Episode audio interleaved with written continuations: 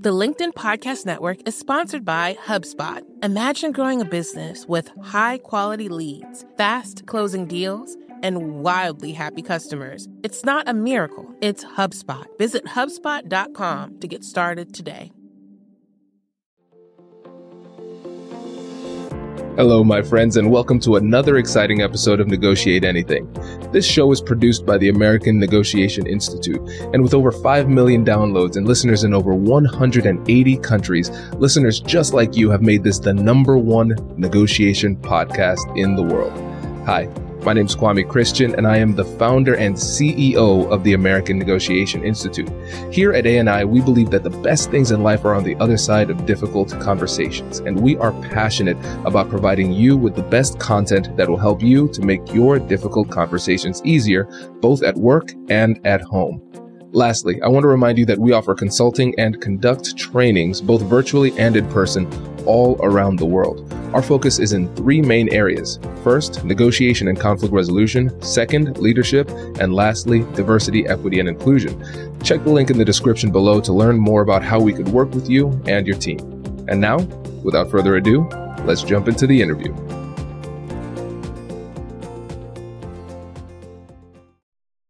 Maylene, thanks for joining us today. Thank you, Kwame. I really do appreciate the opportunity to speak with you. Yeah, it's a pleasure to have you, my friend. So, how about you get us started by telling us a little bit about yourself and what you do? Absolutely. Uh, Kwame, first of all, I want to thank you for uh, being part of the upcoming WTIA, Washington Technology Industry Association Diversity, Equity, and Inclusion Summit.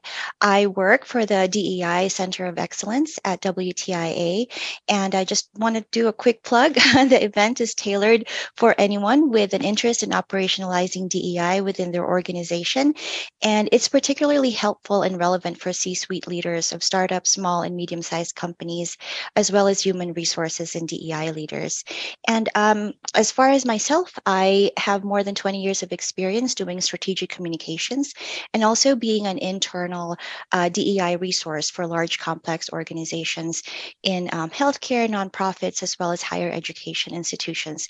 It's really a great pleasure to be part of your um, this conversation with you today, Kwame. Yes, it is a pleasure to have you, and uh, thank you for the the shout out and bringing me to the conference too. I appreciate it. Uh, so, listeners, uh, Maylene has a very special place in my heart because we first connected in July um, when Maylene reached out to to talk about the opportunity to to do this uh, keynote here, and um, you were the first person that I ever met who read the book that was not on my team. And so to hear your feedback, it was really encouraging because when you write a book, you're kind of in your cave and you're you're not exposed to the world. It feels like you're just in solitude, just writing this thing. And then when it's exposed to the world, it's kind of scary because you're wondering, hmm, was I right? like was or was I just way off? So it was really reassuring uh, to get that feedback from you. So I appreciate that.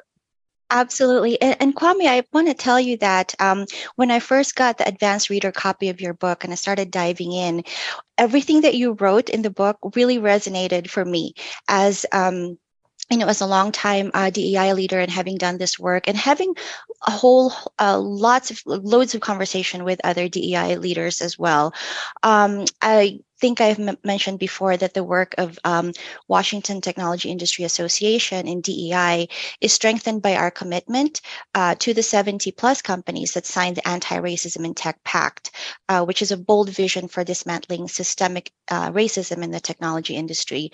And so the, the DEI Center of Excellence exists to support the pact as well as organizations at, at all stages of their DEI journey.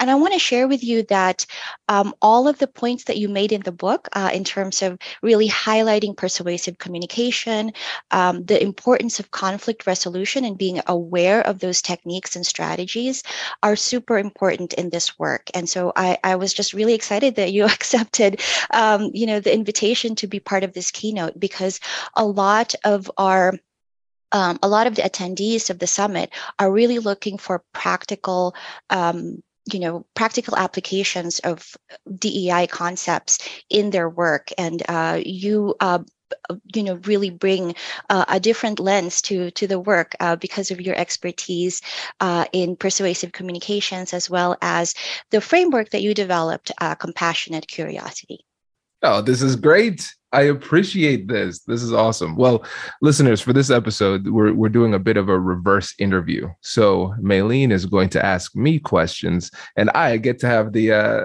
the benefit of sitting back and being led by the host. So Maylene, can you tell them a little bit about the the questions you're going to ask, what your goal is, and then we could just jump right in. Yeah, absolutely. Um, as I mentioned, uh, Kwame, the DEI summit uh, is really, you know, tailored for the HR and uh, DEI practitioners that are out there looking for uh, strategic and, and practical applications of, of the work. And so we're really looking forward to diving in and uh, having you share about your latest book, How to Have Difficult Conversations About Race, Practical Tools for Necessary Change in the Workplace and Beyond. Um, when I first read the advanced reader copy, as I mentioned, I found most helpful the tactical recommendations for using communications and conflict management techniques to advance DEI conversations in the workplace. I want to share that I agree with your premise that many people, particularly those from the dominant racial culture, avoid conversations about race because of fear fear of discomfort or damaging important relationships, being misunderstood, or perhaps even ostracized, especially in the workplace um, setting. And so, what you offer in how to have difficult conversations about race are really practical guides for making these crucial conversations easier and more productive. Thank you. No, that's great. And yeah, you're absolutely right. The the fear is real for everybody involved. And I think one of the biggest points to remember is that emotions don't play by our rules, even within ourselves, right? Sometimes we don't feel justified in the way that we feel, but it doesn't change the fact that we do feel the way that we feel. A lot of times we don't feel other people are justified in feeling the way that they feel, but it doesn't change the fact that they do, in fact, feel the way that they feel. And so, regardless, those emotional barriers, either within ourselves or within others, they're going to be real and they're going to have an impact on the conversation. So, we have to accept that they're real and come up with a strategy to uh, still have productive and constructive conversations, even though those emotional challenges exist. Absolutely. And, and thank you for starting with that, uh, really making sure that we are aware of the emotions that are in these conversations, that are present in these conversations. But I'm wondering if we can also start, you know, from the beginning, the origin story of the book. Um, so you explained in the introduction that after the racial reckoning of 2020, you were at first reluctant to jump into the fray, even though this is your expertise, right? You help people have difficult conversations about very difficult topics and kind of you know get them moving uh, in the direction that uh, you intend to. So um, can you share a little bit about your journey for breathing life into this book? Yeah and uh maylene i feel like uh reluctant might be a bit of a euphemism. I, I think I was openly resistant to, to jumping back in. And so, listeners, so uh, let me give you a little bit of historical context. So, after I graduated from Ohio State's law school and the Master of Public Policy, I did the dual degree and finished that up. And my first stop was at the Kirwan Institute for the study of race and ethnicity. So, I was doing civil rights type of work. And so, I did that for about uh, like two or three years, and I was just emotionally burnt out. After all of that time working, I had not solved racism, believe it or not.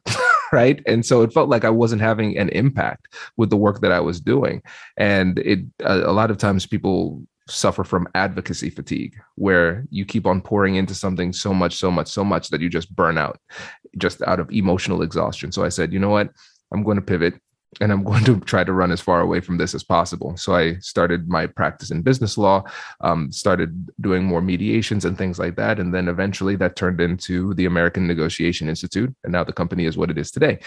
But when it was, when 2020 came around, I was avoiding this. I was using the ostrich technique. It's been working for me for, you know, what, three years or so. So I'm going to say, well, this will just blow over. I'm going to avoid this.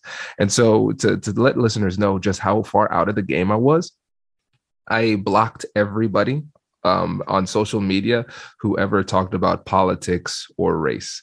And I stopped watching the news completely. And so I was happier than ever. Mental health wise, I felt great. Uh, but I was very ignorant to what was happening. And one of the people that I blocked on social media, just to show you how far I went, was my wife, Whitney Christian. Our relationship was great. It was fantastic. But I was like, Whitney, you're a little bit too woke for me right now. I'm trying to avoid all of this. And so came, when 2020 rolled around, I was doing the exact same thing, trying to avoid thing, uh, the, the situation. I didn't want to talk about race. I didn't want to hear about it, nothing. And so then Whitney obviously is she listens to the podcast too much because now she can negotiate. And so she had a tough conversation with me. She said, Kwame, your whole brand is about stepping up and having these difficult conversations and turning conflict into an opportunity. So, how does it look for your followers, your fans, the people who look up to you and look to you for information that you are actively in avoiding one of the toughest conversations that's happening in America today? Does your company invest in professional development training? If you believe that your team would benefit from a negotiation workshop, all you need to do is go to our website, fill out the workshop request form, and then we'll set up a time to chat. These workshops are completely customizable and we've done them all around the country. Negotiation and conflict resolution skills are beneficial across all professions, but they're especially useful in procurement, purchasing, sales, sourcing, and contract management. Our calendar is filling up quickly, and we even have some workshops scheduled for next year. If you think you might want one, I'd suggest reaching out soon so you don't miss out. Check out the link in the description to learn more, and we will be right back after this. The LinkedIn Podcast Network is sponsored by TIAA. In the last 100 years, we've seen financial markets swing, new currencies come and go, decades of savings lost in days, all showing that a retirement plan without a guarantee, quite simply, isn't enough. So, more than a retirement plan, TIAA makes you a retirement promise. A promise of a guaranteed retirement paycheck for life. A promise that pays off. Learn more at TIAA.org backslash promises pay off. Hi, I'm Tomer Cohen, LinkedIn's Chief Product Officer. On my podcast, Building One, we dive deep into what it takes to build great products. Recently, we had Zach Perret, the CEO of Plaid and he shared about his struggles building a financial app for consumers and how he was able to turn it all around with a critical pivot. Take a listen. I personally couldn't resonate as much with the consumer set that we were trying to reach. I just didn't have that level of empathy. When we made the shift to building a B2B product, though, I was building the product that I wanted. My co founder and I were creating the product that we wanted ourselves, and we had so much empathy for what that product was. Such a great insight. You know, in that sense, we got lucky because we were, we were creating a thing for ourselves. And then the people that we were talking to also had the same problems we did. They were fintech developers. We'd been a fintech developer, uh, we'd been trying to build a fintech product for a year. And so we had such deep empathy. We had such a clear ability to. If you want to hear more of Zach Perret's story and the lessons that follow, listen and subscribe to my podcast, Building One. And so when I was faced with that level of hypocrisy, I, I had to step up and do something. And I put together this uh, free webinar a town hall for everybody. And um, the post that I, I made for it went viral and there was a lot of interest. And from there, a literary agent reached out and said, Kwame, this is your second book. and I did not want it to be my second book. But I said, listen, I, I want to be where the hardest conversations are. And I want to be able to help people in this way because my assumption is that if I can give people a tool that can make this particular conversation easier, it will make every conversation they're having easier, whether or not it's about race, DEI, or anything like that. Just all conversations will be easier if you can absorb the lessons from this book. And so that's really the spirit that I brought into this. I wanted to make it as, as powerful and practical as possible and really stay in my lane. So I say it in the introduction and throughout the book. My goal isn't to tell, teach people what to think about race. I want to teach people how to talk about race throughout it. And I think we we did a pretty solid job of of maintaining that focus and that spirit throughout the book. Yeah, absolutely, Kwame. And as I mentioned earlier, everything that you wrote uh, really resonated because you really provided some very practical and applicable you know tips that that people can use you know in these everyday conversations especially in workplace settings where there's a lot of there's maybe a little bit more risk for certain people right? To to really bring up race and and also to advance the advance the conversation. So thank you so much for for doing that. And i wanted to talk about the specific uh, techniques and strategies that you talked about particularly with um, persuasive communication. So, of course, in your work as a mediator, as an attorney, as a trainer for negotiations, uh, this makes total sense. And being able to convince others that um, have different opinions about your point of view and your arguments is really critical. Um, and can you explain more? And you, you know, alluded to this earlier, but can you explain more about why you believe this approach also applies to conversations about race and racial equity, especially in the workplace? Yeah, definitely. And so when I think about our approach to difficult conversations, our methodology is to approach it um, first from diffusing the uh, emotional challenge and then connecting and then persuading. That's always our sequence with the American Negotiation Institute. And so, of course, the compassionate curiosity framework fits in nicely to that. And so, I think a lot of times in these conversations, we approach this from a position of superiority, either intellectual superiority or moral superiority. And we think the strength of our argument by itself should be enough to win the day. And there is no world where that is the truth. like that doesn't work in law, that doesn't work in business negotiations, it doesn't work in mediations, and it doesn't work in these types of conversations. And so here's the thing. The way I see it is that difficult conversations about race and other sensitive topics because we can broaden this right but for, for, the focus of this conversation difficult conversations about race um, are difficult because of emotions that is the main thing. There are going to be psychological and emotional barriers that make this particular conversation more challenging. And because of the heightened level of emotionality, there's going to be more barriers subconsciously to this particular conversation. And so it's going to be harder for us to graduate to a rational discussion, the discussion that we want to have, because both parties, for whatever reason, have their emotions. And these types of conversations, especially about sensitive issues, are going to trigger more emotionality because of two reasons. First, it's going to be identity, then it's going to be morality. So, identity answers the question, Who am I? And what does it mean to be a person like me? And what does a person like me say or do under these circumstances? And then also morality. What does it mean to be a good or bad person? Those are the two things that really feed into this discussion that make this discussion much more difficult. And so there is a very simple solution to dealing with highly emotional conversations. The more emotional the conversations, the more tightly we need to hold on to the core principles of negotiation, persuasion, and conflict resolution. And so I want to write a book that is uh, just a really tight strategic and tactical guide for being able to identify the psychological and emotional barriers and then have an actual approach to uh, addressing those psychological emotional barriers. Because i want ultimately the book to be empowering. I want people to read the book and say i can do this. I can step up and have this conversation. And i feel like too many books in this genre are a bit too disempowering where we blame other people for our problems and we blame other people for the conversations going poorly without giving people the practical tools to actually address the situation so we can read a book and then we could say you know what now I know 10 different reasons why that person is terrible and why they are making every conversation rough. Okay, now what do you do about that? Nothing. They need to go better, get better. Well, that's disempowering. Then you're giving away your ability to change the situation because we're saying, you know what, it's their fault. They need they need to do better.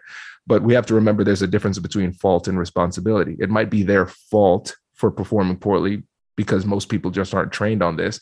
But even though it might be their fault, if we want to be an advocate or an ally or change the situation, now it's our responsibility to comport ourselves at a higher level during the conversation to overcome those very predictable emotional and psychological barriers that we'll face in these conversations. So I know that's a, a long winded answer, but that is why we need to really pay attention to the skills of, con- uh, of conflict resolution, negotiation, and persuasion as it relates to these sensitive topics really do appreciate you writing this book and providing us some of these tactical tools and strategies and how to break down these um, you know communication barriers and a different way of approaching these issues right? And also your emphasis on the um, uh, framework of applying compassionate curiosity and how you started with you know humble inquiry and how it engenders mutual trust and understanding. And i understand that you first discussed this framework in the ted talk that went viral, uh, as well as in your first book, Finding Confidence in Conflict.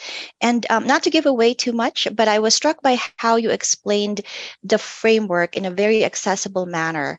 Um, it's such a complex concept, but you made it look so easy, right? Uh, and so the the steps that you outlined are, are really profound. Um, acknowledge and validate emotions as you have been um, discussing it. Get curious with compassion, and also use joint problem solving.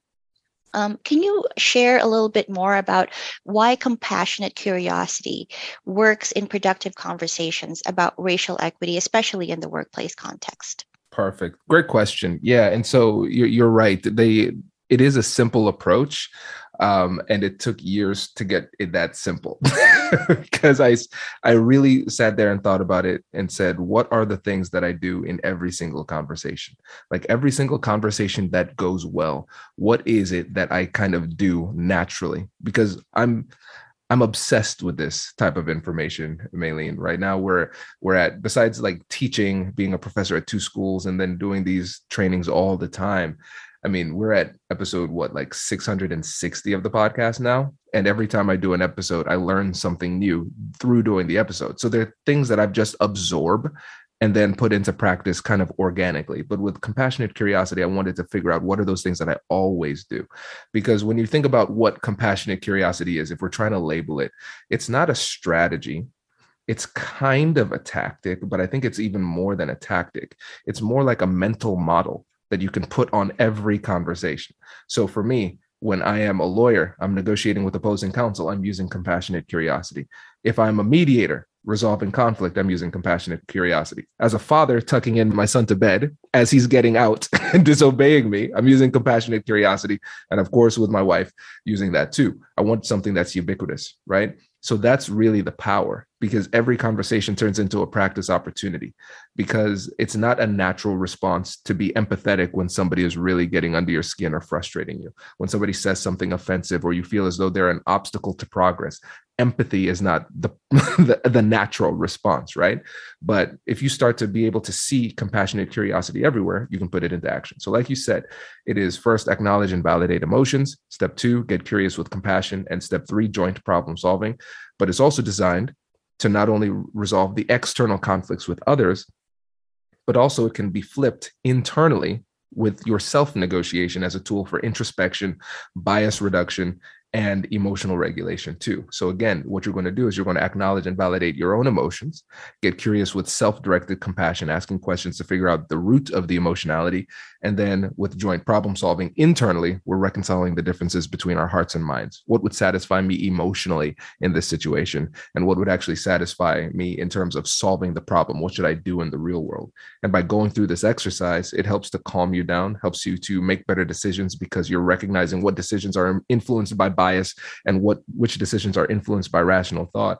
And then just it helps you to understand yourself on a deeper level. So once you do that internal self work then it makes you a lot more effective in the actual conversation because you can operate at a point of stability and clarity again, I keep saying appreciate because I am just so grateful that again you wrote this book and that you are here in this conversation in this DEI space, right? Because as you mentioned earlier, there's uh, there's a lot of you know foundational and fundamental um, concepts that you um, expressed in the book that, um, to be completely honest, we don't really get in a lot of the, the DEI uh, practices and policies that we are um, encountering in the workplace. And so, really, just starting with, as you mentioned, compassionate curiosity, starting with the self. And I can share that having done this work for many years, I've seen the impulse toward acquiring tools and fixing what's wrong in systems and institutions, right? And of course, that's super important. But in the DEI space, um, we need something more. Uh, we get a whole host of learning and development strategies that define what diversity is or what equity is not. So starting with those, um, the, the nomenclature, right? And we also get a lot of training about the um, neuroscience of unconscious and implicit biases, uh, tools and tips about DEI strategies, etc. And what's missing is what you're talking about the fundamental foundational focus on the self, right? Acknowledging the impacts of systemic racism on current inequities uh, and other, you know, systemic inequities and oppression as well, as well as refining and clarifying one's commitment to racial equity. So when I read you know your book an important aspect of compassionate curiosity is uh, nurturing self-awareness strategies which starts with understanding where one stands on important issues of equity. Can you elaborate more about your thoughts on why self-awareness is an important first step in bringing others along on the journey toward justice? Yeah so when you think about self-awareness let's just use the metaphor of a map.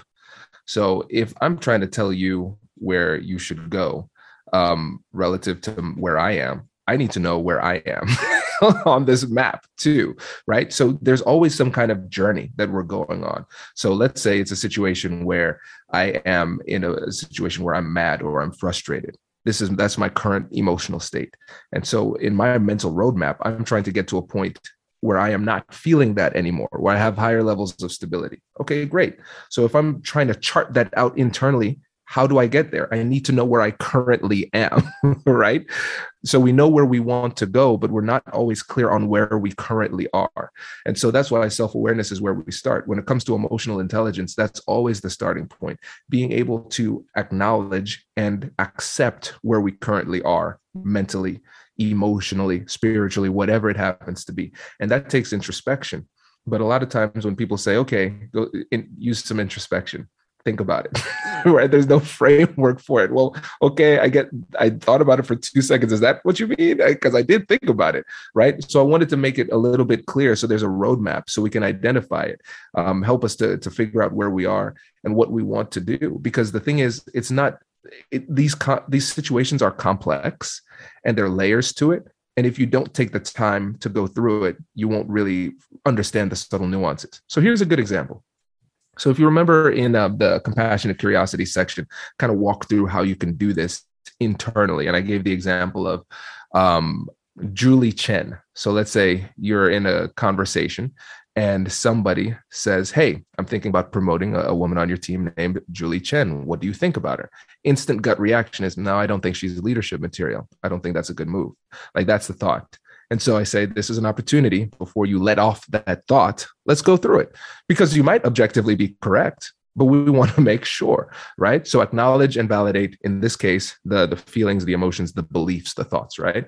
So what what is that acknowledgement okay i don't think julie chen is leadership material okay what else are you feeling um yeah i don't feel comfortable giving the recommendation in this situation anything else no that's about it. Okay we have we have identified where we currently are. That's where we are. That's acknowledging right? And validating it. Okay i can understand how you got there. Then we take it to the next step getting curious with self-directed compassion.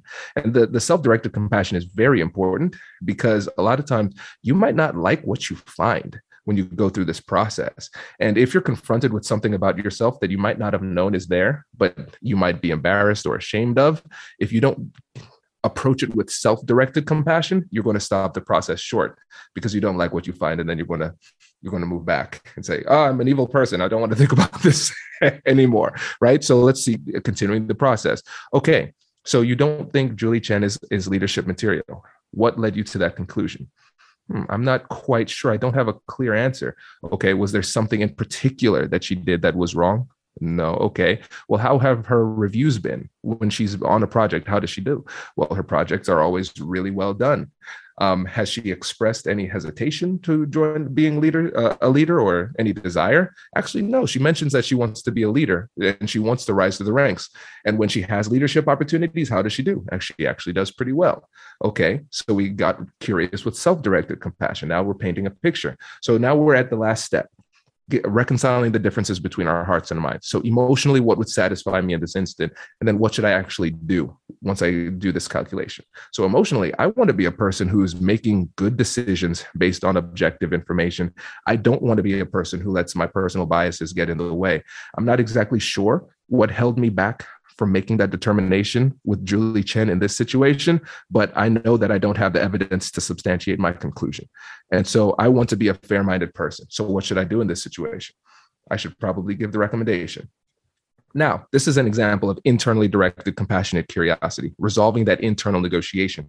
And it might seem cumbersome, but the thing is, if you take the time and practice more and more and more, you'll get a lot more efficient with this process and you'll be able to do it a lot faster. But again, it needs to become a mental habit.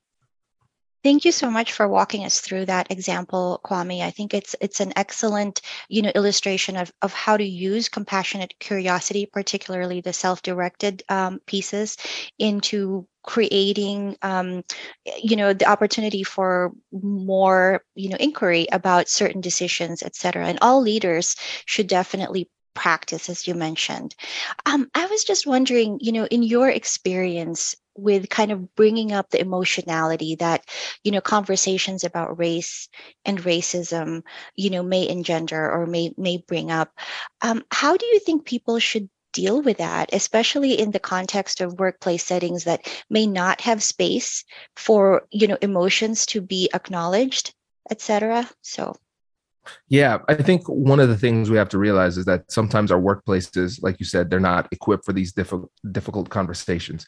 In order for us as an organization, again, we're focusing on the workplace, to be able to have these conversations effectively, it needs to have we need to have the right mindset, the right skill set, and the right culture so mindset we have to put our minds in the right spot. We have to have the right um the right goals the right focuses those type of things. And in the book we walk through that.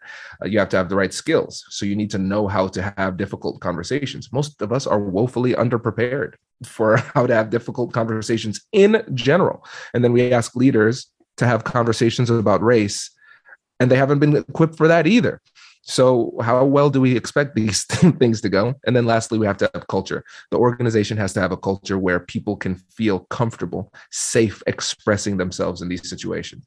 We have to understand when we think about a safe space, that doesn't guarantee us or entitle us to comfort.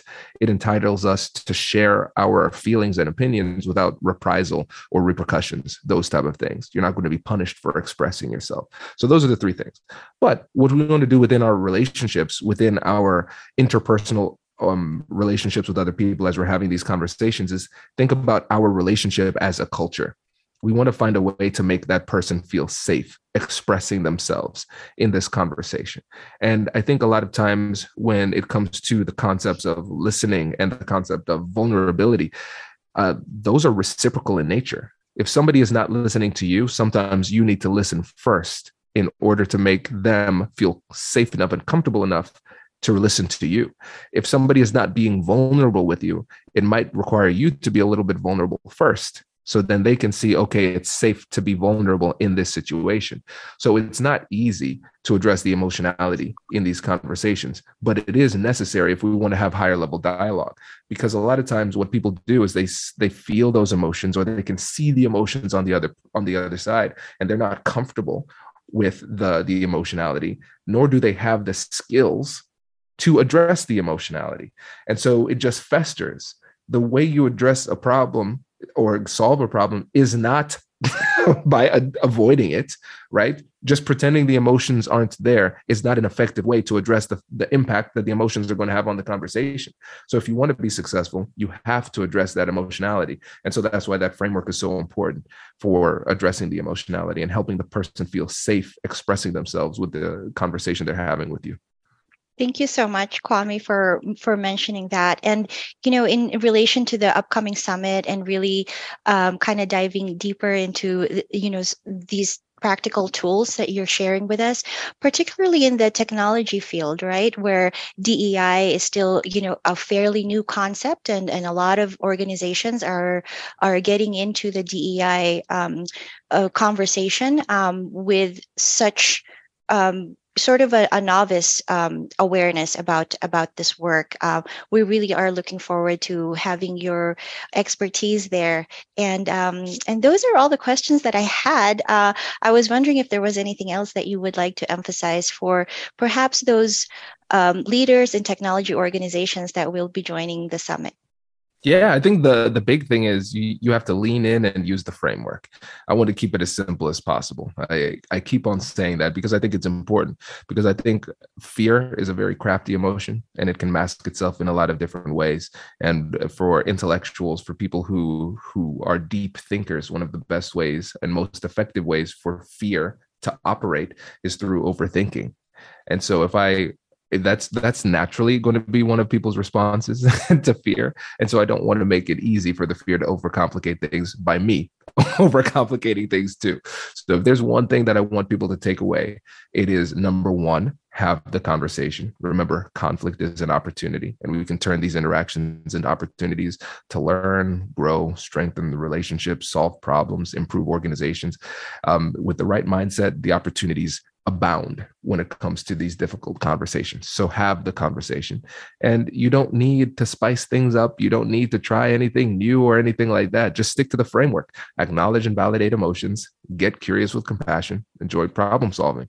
And that's one of my favorite things to do on on the stage sometimes is just if somebody brings up a, a good situation, I say, "Hey, let's use this as a case study." I want you to become that person that you're afraid of. And I want you to take what they typically give you, ramp it up by like tenfold.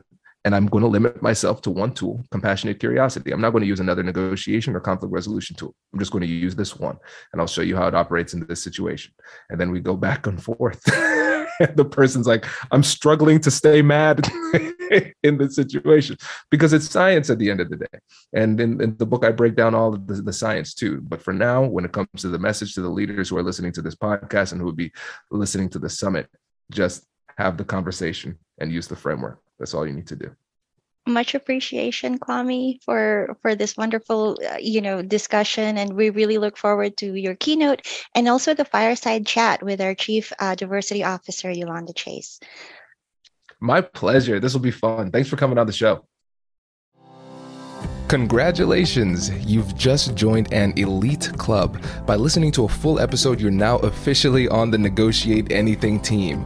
So, welcome aboard. What most team members do is they subscribe to the podcast because that allows them to automatically get the latest episodes of the show.